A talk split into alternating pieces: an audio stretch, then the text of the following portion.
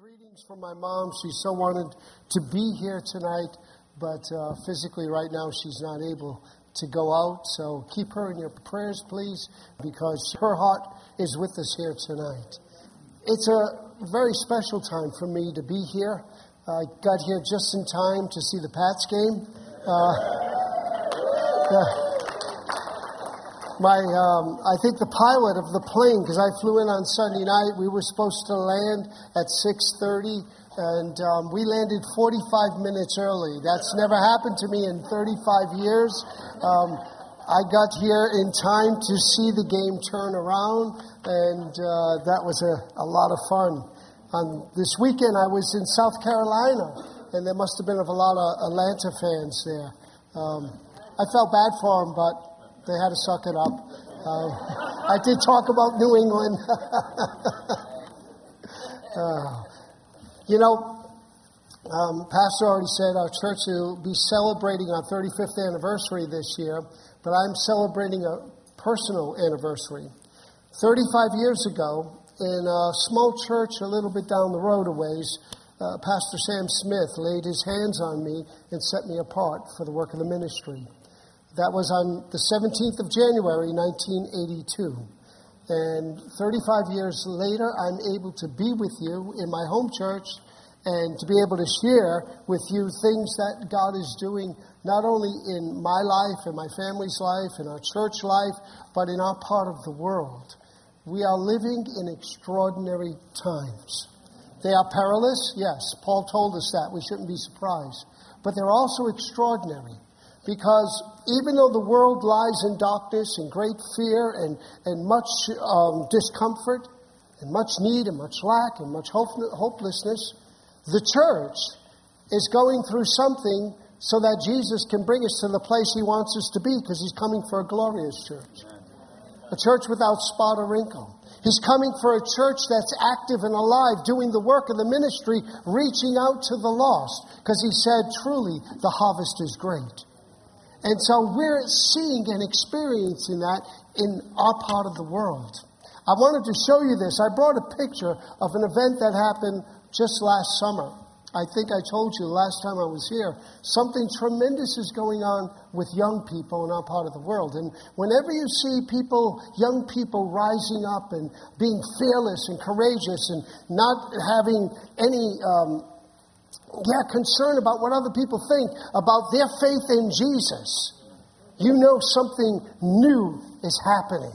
And we're seeing that all over Europe. Just, just a few weeks ago in the city of Augsburg, which is just a small city about thirty miles away, thirty miles north of, of Munich, there was a, three, a four-day uh, conference for intercessory prayer. And ten thousand young people showed up. ten thousand. To come and pray and learn about prayer and worship God. Now, that might not be that much in America, but you have to understand, when I first went to Germany thirty-seven years ago, the largest Pentecostal church maybe in our city had eighty people. And you had to look really hard to find a young person. God's changed all that. And a couple of years ago, God began to move through an event called the Holy Spirit Night. They happened all over Europe this year. And um, I'm very pleased that my daughter, my oldest child, my daughter Jessica, is very much a part. She's in the leadership team of the Holy Spirit Night. They plan, they pray, and there's about thirteen churches in our city that work together. And something happened last summer. And I want to show you this picture. Mike, if you could just show that. That's our one of our city gates. And I don't know if you can tell, but there's probably between five thousand and six thousand young people, open air, worshiping Jesus. And I have to tell you this, this was on a Saturday. It started to rain. While that picture was going on, it was already raining. They didn't care. And if you can understand this, it was the European Soccer Championship, and right at that moment, Italy was playing Germany. That's big. Because normally, it's like that's like going out and worshiping God on the streets when the Pats are playing in the in the Super Bowl. That's what that's like. And thousands came out to worship God. Hundreds got saved. And I remember standing all the way back. If you look at that city gate there, that, that goes all, that's all people, all the way back there. And I'm standing in the back there, and of course there's a big screen in front, and my daughter's on the screen. She's welcoming the people and saying, "Hi, I'm Jessica, and we're happy you're all here." And I'm standing back there, and I begin to cry, and I thought, I was twenty-six years old. Can you imagine I was twenty-six years old once? I was twenty-six years old when I first came to Germany. I remember walking through this part of the city. I used to live right in the inner city. I used to start. We I started teaching in a Bible school, uh, Bible study in a home group just not far from this very place, and we used to pray about the day when young people would rise up and there'd be praises and there'd be rejoicing and people would hear the name of Jesus on the streets. Now, my second thought was, God, how come I couldn't do that? How come my daughter's getting to do that? But my third thought was, I'm just glad it's happening. You see, we are living in exciting times. And the Bible says, good news from a foreign country, it's like a, a nice cold drink of, of water on a hot, thirsty day. So let that picture be a, a symbol of hope for what God wants to do in your life, in your community, in this church, and in this whole region. Because God is no respecter of persons. You know, this has come at a lot of years and faithfulness and praying and, and believing God when it didn't look possible. And this is just the beginning. This is just the beginning. And it's happening all over Central Europe. Amen. But that's not what I came to tell you.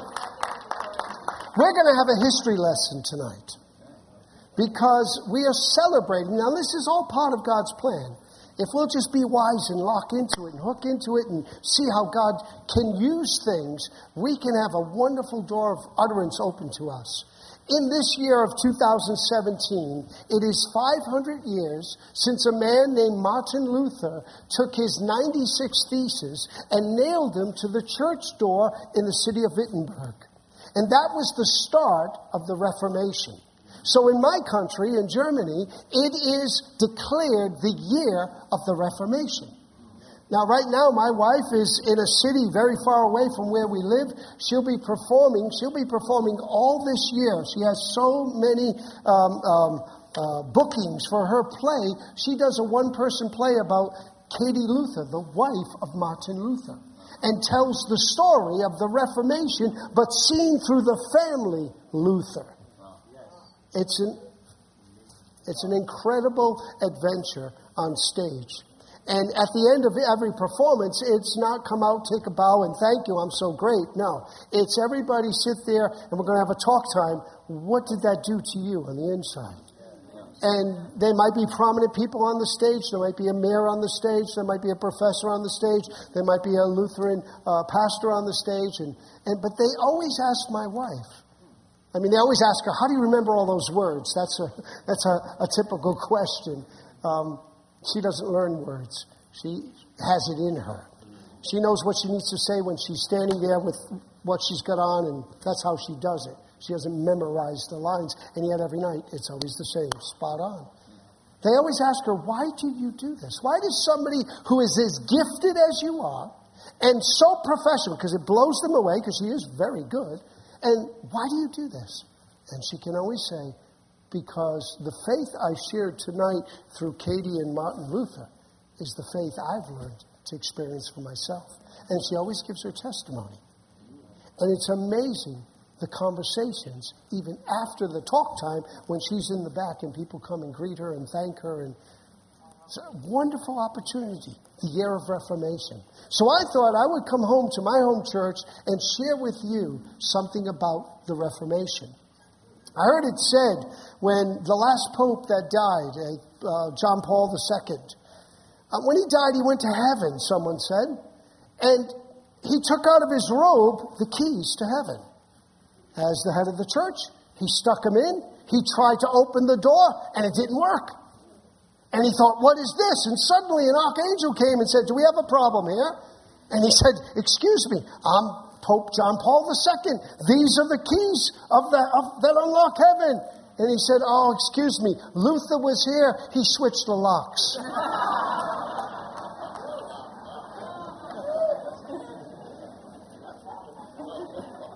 You know,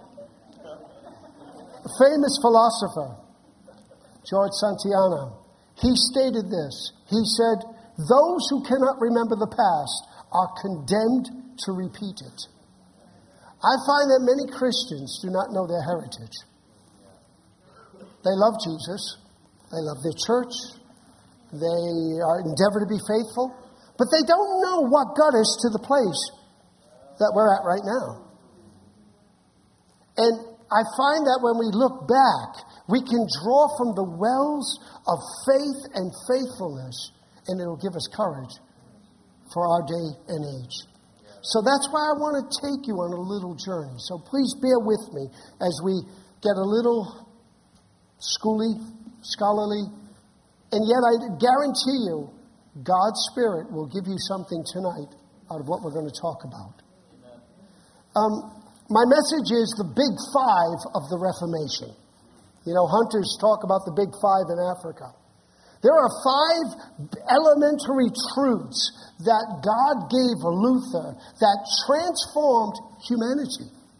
See, we have very little understanding of what the world was like before Martin Luther came on the scene. Now, he was not the only one, and we don't have time to talk about it. God was already bringing men and women forth, bringing a bit of light here and a bit of light there. But let me tell you the story of what happened. When the, when the church began, you have to understand, it all started in the garden when God prophesied the seed of the woman is going to bruise your head. That's what he said to Satan. And from that moment on, up until the time God spoke again from heaven and said, this is my beloved Son, in whom I'm well pleased, and the Holy Ghost came upon him, the devil didn't know, didn't know who's the seed of the woman. Born of a virgin, Jesus became one of us. And all these hundreds of years, the devil was looking for the one. Now he's there. He does everything he can do to stop him.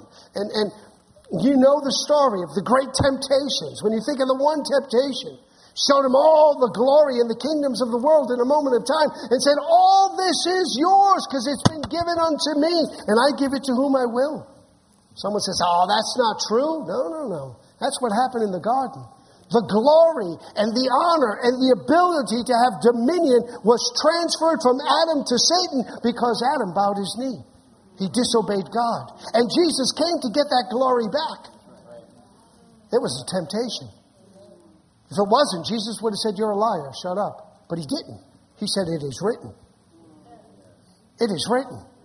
Jesus knew he had to go the hard way to fulfill the plan and purpose of God. And Hebrews says he did it with joy, looking to us. Oh, yes. Looking to us. He knew he had confidence that humanity would respond to the grace of God. So Jesus dies. He's raised from the dead on the third day. He sees his disciples. Sorry, I'm speaking too loud into my microphone. He sees his disciples and he breathes on them the breath of life, just like Adam when he was created, and says, receive ye the Holy Ghost. And new life is coming to these men. And he says, go and tell the others and wait for me. And then he tells them, oh, you got to wait in Jerusalem till the Holy Spirit comes upon you. See, there's the Spirit within you. That's the new birth. But when the Spirit upon you comes, that's endowment of power for ministry to others. Huh? So you got to understand, the devil didn't know. The Bible says if the king is in, the king, the princes and the rulers of this earth, of this world knew who the King of Glory was, they would have never have crucified him. So Satan's just recovering from Jesus being raised from the dead, and suddenly he sees the Holy Ghost fall on one hundred twenty, and they become just like Jesus, empowered. And before he can recuperate, there's three thousand one hundred twenty, and he don't know what's going on. And the church begins to multiply and have favor and grow. In spite of all persecution, in spite of all difficulties, the church is growing and growing and growing. And we hit the fourth century. And suddenly Christianity becomes institutionalized. It was a good thought, but it wasn't right. The, the, the, the emperor, Constantine, became a Christian. Great. He made a decree. Everybody has to be a Christian. Now, here's the problem. You can't force Christianity on people from the outside. Christianity must be birthed from the inside through a, through a, a revelation, through a, a, a meeting with God. And God desires to show himself to all men. But as soon as it becomes imposed from the outside, things changed. And from the fourth century to the sixteenth century, we entered into what we call the Dark Ages. Why? Because the light of the gospel was taken from the church. You see, Martin Luther, he was one of many, but he was a very central figure in this plan of God to get back the light of the Word of God to the people. It took Satan about four centuries to figure out what's doing all this. And he realized it's what Jesus said a long time ago when he met him head on head. It is written. It is written. It's the Word of God. And as he took the Word of God from the people, we entered into a time where we were separated from the life of God. The story goes of Martin Luther. He was a monk. And he didn't want to be a monk. He actually wanted to be a lawyer. And he was about to study law, and he was walking from one city to the next, and a termi- tremendous storm broke out. And the lightning was falling every place. And he said to God, God, if you will preserve me, if I'll not die in this storm, I promise I will serve you. He didn't die. He became a monk. His father was so disappointed, didn't want to talk to him. He became a monk, and he became a great monk. And he studied. He became a learned monk. He understood the Greek, he understood the Hebrew, he understood the Latin, which was the, the language that most of the clergy used, but the people didn't understand it. It is said that when he went to Rome, there was a there was a, um, a certain fable that there's a st- set of stairs in Rome, and if you were to climb these stairs on your knees and pray every step going up, that when you get to the top, you will cut so many years off of purgatory, you'll be able to go to God. He got to the top, and the story says a voice spoke to him and said, you can't come to me like this. He left Rome frustrated. Sometimes God needs to frustrate us. He got so frustrated that he began to study. If I can't go to God with all the works the church says I have to do, what do I have to do? And it was studying that he began to see the glorious gospel of Jesus. And what is known today as the Reformation was simply an attempt by one who had seen light to help others to come into the light. It was never his plan to start another denomination, another church. That just kind of happens. He wanted to reform. He wanted to restore. Remember, G, um, um, Peter said it? There'll be times of restoration and refreshing that come from the presence of the Lord. The church needed that presence, and that presence is in the Word. And there are five basic big things that God gave us through Martin Luther, that we need to embrace even today.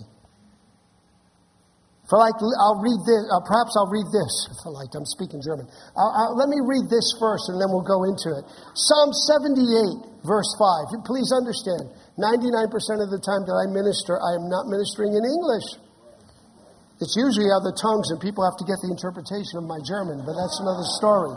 Uh, Psalm seventy-eight, verse five. For he established a testimony in Jacob and appointed a law in Israel, which he commanded our fathers, that they should make them known to their children, that the generation to come might know them, even the children which should be born, who should arise and declare them to their children, that they might set their hope in God and not forget the works of God, but keep his word or commandment. That's why it's important that we look back so we can move forward. Now, we don't live in the back, in the past. But if we don't know where we come from, we'll be robbed of a deep, rich heritage. When Martin Luther nailed those ninety-six theses on the wall of that church uh, door, Do you know he was what they say in German, he was vogelfrei? That means he could be killed on sight by anyone, anytime, and there was a reward on his head. The only reason in the natural he survived that it was because of the Duke of Saxony, who was sympathetic to Martin and what he heard Martin preach, that he had him kidnapped, had his name changed, and kept him as a captive for one year in a castle called Wittenberg, uh, uh, the Wartburg. And on the Wartburg, because he was so bored, he went into this room that today is called the Lutherstube. And you can go in there. It's the Luther room. And in that room is where he translated the New Testament into German. And for the first time, a people could hear the Word of God in a language that they understood. Amen. Now, you can visit that castle today.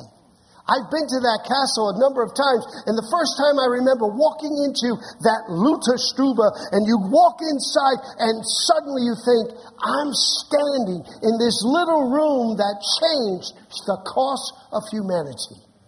Right at this desk, right, right in this bed here he slept, right at this desk he worked, and his work changed the course of humanity. Amen. Oh. And we... larger part of the church doesn't have a clue. They heard of Martin Luther and Reformation, but they don't know what it means. They don't mean. They don't understand what it cost for him and later his family, because the same price was on his wife's head. And yet, God used their courage and their stubbornness to change the course of history.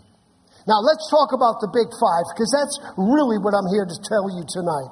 There are five Latin terms that I'm going to teach you tonight.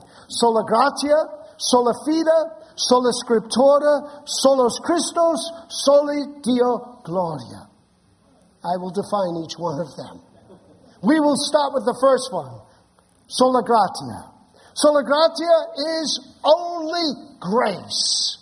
This was the first big one that Luther realized, and if you really want to get into it, read Luther's notes on the book of Romans. It'll, it'll keep you busy for a couple of years. But we'll just look at this one verse, Ephesians chapter two, verse eight. In Ephesians chapter two, verse eight, it says, "For by grace we are saved." That's it. God's unmerited favor, His love to us, much of the time in spite of us. That's how I define grace. Luther realized as he read the Gospels, as he was translating them into German, wait a minute, all the works in the world will never justify me before God. It's because God loved us first. And that's why He sent His only begotten Son.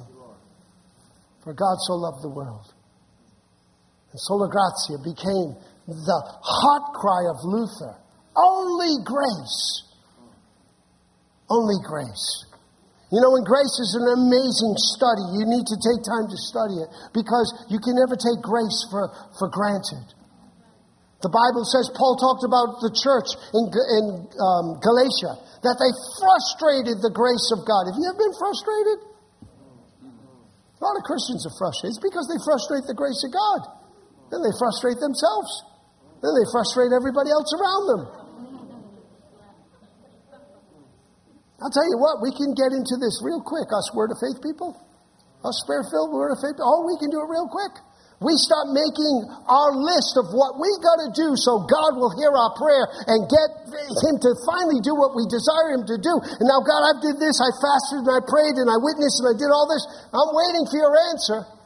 And God just shakes His head and says, you're frustrating yourself, me, and everybody else. God's favor does not come to you because you do something. It comes to you in spite of you. Luther realized walking those steps on my knees isn't going to get me closer to God. Now, it doesn't mean that works don't have a place. But when you put pl- the works in place of grace, when you put it in front of grace, you've got the, the cart before the horse. It don't work that way. It starts with God, that He loved us first. John said, therein do we know the love of God, that He first loved us. Seeing God's grace is just His love in action. It's how His love is expressed to us. He blesses us in spite of us. And that was the first thing Luther saw. The Bible talks about in, in the book of Galatians, you can fall from grace. Sometimes we church people, we take grace for granted. Well, I've got the grace of God. It just covers everything I do. No, it doesn't. You can fall right out of grace. How do they fall out of grace? You stop working it out yourself. You start thinking, okay, I need to do this, and I need to do this, and I need to do this. And that's going to get me to the place where God will give me what I think I need. Now, that's not how it works. Let's not frustrate the grace of God. Let's not fall from grace. Let's live in grace. It's called the gospel, the glorious gospel of grace. But it didn't stop there. It didn't stop with grace alone. The sentence goes on. When we read in Ephesians, it says, "For by grace we are saved through faith, and that not of ourselves. It is the gift of God." I wish you understood German, because the German's so much better. It says, "Vermittels des Glaubens." It is delivered to you. It comes to you by means in the way of faith. But even that faith is not something you produced. It's the gift of God. Woo! So Luther realized sola gratia, only, fa- only grace, sola fide, only faith. And the faith that comes from hearing the Word of God. Not a faith that we can somehow work up ourselves. Faith is a gift. The Bible talks about the measure of faith. It is given unto every man the measure of faith. How did I get that? When you heard for the first time and you really said, "Lord, I want to know you. Jesus, come into my life. Forgive me of my sin." In that moment, God not only forgave your sin, God not only gave you a new heart, God also gave you the measure of faith. Now, you're responsible and I'm responsible to develop that measure. That's our job. But God gives us the faith that we can receive the grace from. The grace comes from God. The ability to receive that grace is faith, but God says, "I know you humans, I'm going to give you the faith as well." And all we have to do is say yes. Yes, Lord. Luther realized sola gratia, only grace, sola fide, only faith. But the journey went on. It wasn't only those two. He came down to sola scriptura. Oh, I love this one. Only the Word. The Word. Let's look at this. Second Timothy chapter three, verse sixteen. Say all Scripture. Say that with me. All Scripture. How much of the Scripture? All. You mean all of it? All.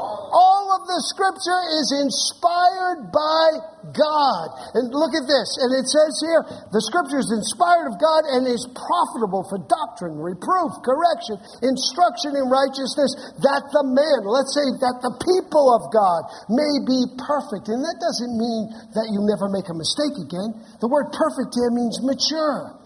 That you may mature, that you may grow up, that you may be thoroughly furnished unto all good, what? Ah! See, works do play a role, but they play the role after the grace and the faith has come. Mm. Now, this word inspired, we've got to talk about that for a minute. When you read the story of creation, and you, you, um, you'll see chapter one, chapter two. Chapter two is really what we call, in, in theological terms, it's a parenthetical chapter.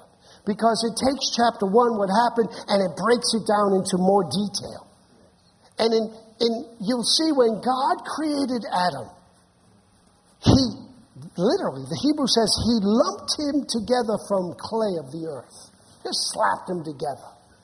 Now, when God made Eve, I'm not kidding you, the Hebrew says he artistically designed her. She got the better deal, guys. We got slapped together. But the thing that made both of us, male and female, special is when God breathed on us. He breathed on Adam, and he became a living soul. What did Jesus do when he was raised from the dead? John chapter twenty. As the Father has sent me, so send I ye. And he breathed on them and said, receive ye the Holy Ghost. They weren't filled with the Holy Ghost. The same guys had to wait in Jerusalem till the Holy Ghost came upon them. But they got back that life that Adam lost. Now, here's what I... Why, why am I saying that? Because it's the same word, inspired. God... You could translate this, God... All Scripture is God-breathed. All Scripture. It's got the breath of God on it. Everything you read from the beginning of Genesis all the way to Revelation has God's very breath in it. Luther realized we're not talking about translating a book here. We're not talking about a novel. This is a living document that's been written from the heart of God. And he sent it to us that we would come out of darkness and step into light. Sola Scriptura. Only the Word. You see, the early church understood that. You know what Paul told Timothy, a young preacher? He said to him, he said, you be instant in season and out of season, but you preach the Word. Not the latest fad. Not what people think. Now, it's good to observe society, and it's good to learn things as we progress and learn from science and all that. That's wonderful. But don't stop preaching the Word and all that. Because it's the Word that gives life. Sola gratia, sola fide, sola scriptura. Only the Word. Wow. And then he realized it's so important that we're Christ-centered. Solos Christos. Only Christ. Now I thought about Paul. When you think about Paul coming down to the city of Corinth. He had left Athens. You can read it in the book of Acts. He leaves Athens. He had all this intellectual discourse, and he tried his best to help those people to see. There was no church. You don't hear about a great church in the early church in Athens. It's not there. But he leaves Athens, and he goes to Corinth. You should read what he said. You know what he said in chapter two, First Corinthians chapter two, verse one? He said, for when I came amongst you, I determined not to know anything else but Christ and Him crucified. Now, Paul knew a lot of stuff, but he determined not to know anything else. Paul realized it's Christ. It's Christ. When Jesus is not the center of what we're doing, then it's lifeless. Solos Christos. Only Jesus. Only Christ.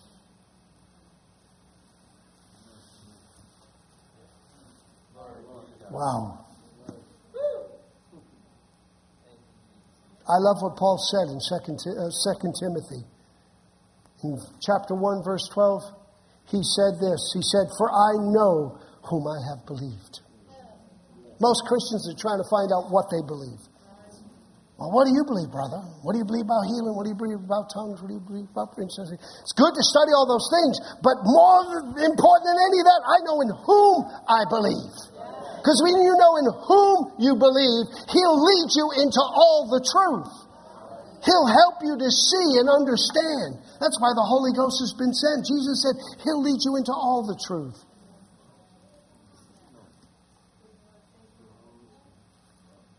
But it's important that we have a heart's desire to know Him. Above all, Solos Christos. Paul, in the same book, he goes on to say that we should pray. We should pray for the leaders of the land. We should pray for all men. And he tells us why. So that we, who, which we? We who prayed. It's not just for everybody. It's not talking about that the whole nation's going to be perfect and everything. No. You that prayed will live a quiet and peaceful life in godliness, in all godliness and honesty. For this is good and acceptable in the sight of God, who would that all men be saved and come to the knowledge of the Son of Jesus, of His Son, Jesus Christ. For there is only one God and only one mediator between God and men, the man, Christ Jesus. See, there's only one mediator. And Martin Luther realized, wait a minute, all that I've been doing all those years, waste of time in the light of Solos Christos, only Christ. And then the last one. It's the big one. When I go home, we're going to start this whole study. I will take six weeks. First week, when I go home, it'll be kind of a general thing that I'm doing tonight. But then we will spend a Sunday on each one. Grace, faith, Scripture, Christ-centered. And then the last one, we're going to have a party. Because the last one is Soli, Soli Deo Gloria. Glory to God alone. Glory to God alone. You know, I'm a great fan of Johann Sebastian Bach. Probably the greatest musician that ever lived. All his music he ever wrote for church. And, and you have to understand, when, and I, I've, I've been to Leipzig, and that was the city he lived in, and the Saint Thomas Church is where he worked. Johann would go to work. He had twelve kids or something, you know. So he probably got out of the house real early on Monday morning. And he goes to his office, which was the church, and he wrote a complete cantata, a complete movement for the following Sunday. We have trouble learning the chorus that we sung three weeks ago. He did that week for week for week for week. And everyone he wrote, he wrote always this at the end. S D G. Soli Deo Gloria. Only for God's glory. Today, they want to know the copyrights. Well, that's another subject. We won't even go there. S D G. Only for God's glory. Only for God's glory. When the church begins again to realize what the Reformation, it's not just a point in history, it's something God gave us that we can build on today. These big five are necessary today to understand it's only grace, to understand it's only faith, to understand you need the Word, to understand Christ has to be in the center of everything, and to understand whatever we do, whatever we say. Well, don't listen to my word for it. Listen to what Paul said. First Corinthians chapter ten, verse thirty-one. Wherever, whatever, therefore, you eat or drink. We like eating, we like drinking. Or whatever you do. So apparently these people are like Italians. They spent most of their time eating and drinking. And the rest of the time, whatever you do, do all to the glory of God. Do all. Now, what's the definition of all? You don't have to go to seminary for this. All means everything. Do all for the glory of God. So tomorrow when you go to work, get rid of your bad attitude. Go for the glory of God. When you got to visit that neighbor or have a talk with that neighbor because they shoveled the snow into your yard, do all to the glory of God. Stop being having an attitude. It'll change your perspective on life. Everything you do should reflect to the glory of God. Wow.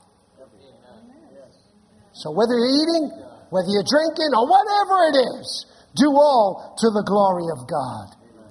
Paul goes on to say in Second Corinthians, for all the promises of God in Christ Jesus, they are yes and amen unto the glory of God. We leave that out so often. We always say, and we're happy to say, that the, glo- the promises of God are yes and amen, but read the sentence to the end. It's unto the glory of God. That when a promise of God comes to pass in your life, you can say, look what Jesus has done in my life. And what he's done for me, he'll do for you.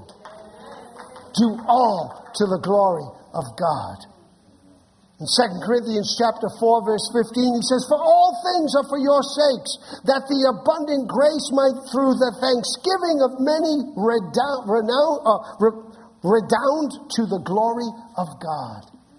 In other words, the things that the church were experiencing, because somebody paid a price. In that case, it was Paul and his team.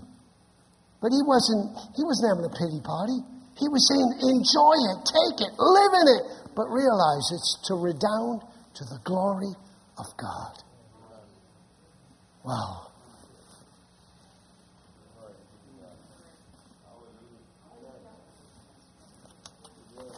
The big five.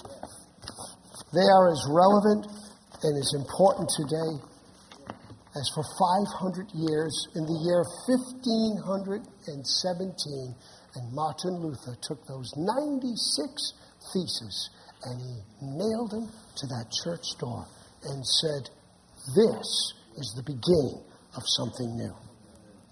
Wow. And you know what's amazing? How God prepared that whole thing.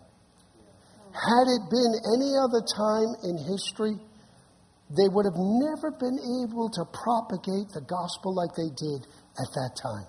Because right a few cities away, at the same time, a guy named Gutenberg discovered the printing press.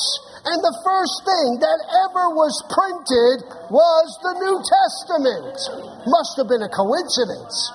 No, it was God moving on the hearts of humans to pull us out of darkness into His marvelous light. And every generation needs a fresh understanding of what caught Martin Luther. Call it what you want to call it. A fresh reformation, a fresh restoration. We need to understand those big five are the things we build on. Only grace, only faith, only the Word, only Christ. Everything to the glory of God. Let's pray. Father, I want to thank you for the opportunity that we could have this short history lesson. But I pray that it just wasn't dry facts tonight, but that you filled it with your Spirit tonight to lift our perspective to a higher place, that we might see what you are doing not only in the past, for five hundred years ago, but today in our own lives. That the things we heard tonight that transformed a whole, a whole continent and changed humanity changes our lives today. As we begin to understand the importance of grace and faith and the Word and having Christ centered in our lives. And then we begin to do what we're called to do, live for your glory. Whatever we do, wherever we go, to your glory. And so, Father, I pray for those that came tonight, maybe disheartened and challenged, and just thinking they have to learn to just resolve to the situation. The Spirit of the Lord would say to you tonight, no, no, no, no, no. I have not changed. Just like I moved upon Martin Luther's life, just as I used his obedience to bless many, so I am today and desire to be for you tonight. If you'll begin to understand what's important to me, if you'll begin to receive that which I've already done for you, let my grace abound in your life. Let the faith of God rise up in your heart. Let the Word of God take preeminence in your decisions. And let the Spirit of God always draw you close to where Jesus is. And remember, your life should be a vessel to the glory of God. If you'll do these things, remember these things, walk in these things, says the Spirit of God, you will not be unfruitful. No, you will look back one day and say, how did I get to this place? For you see, God says to you tonight, I desire to use your life to change the things that are around you, the people that are around you, the situations that are around you. So don't be like just the people. Don't just criticize and murmur and complain. Rise above it all. For I've called you to walk with me where I walk. I said unto you, seek ye the things that are open, that are that are up with me, not the things that are earthly, that are beneath. So take that to heart and begin to rise up as my sons, my daughters. For others have gone before you that you might walk on. And don't ever forget it. One generation shall tell the other that together we may move in a direction that brings glory to God. And that's what I'm doing in your day and hour, says the Spirit of grace. So don't think, I don't see your situation. Don't think, I don't hear your prayers. For I have come to you tonight to tell you, look at the big picture. Look at what's bigger than what the thing you think is challenging you right now. And you will see my deliverance. You will see my gift. You will see my help. And you will not be disappointed. You will know me as the faithful God. Father, thank you. Let those words strengthen the hearts that need to be strengthened. And thank you for the opportunity tonight that we can stand and bask in your presence in this house. From the very first song to the last amen tonight. Thank you. Thank you. Thank you that you touch our lives and strengthen us. Give us comfort. And give us strength for tomorrow. And I ask one last thing, Father. Help us not to forget this in the morning. Help us to be reminded. Only grace. Only faith. Only the Word. Ah, keep Christ in the center of everything and do it all for your glory. In Jesus' name. Amen.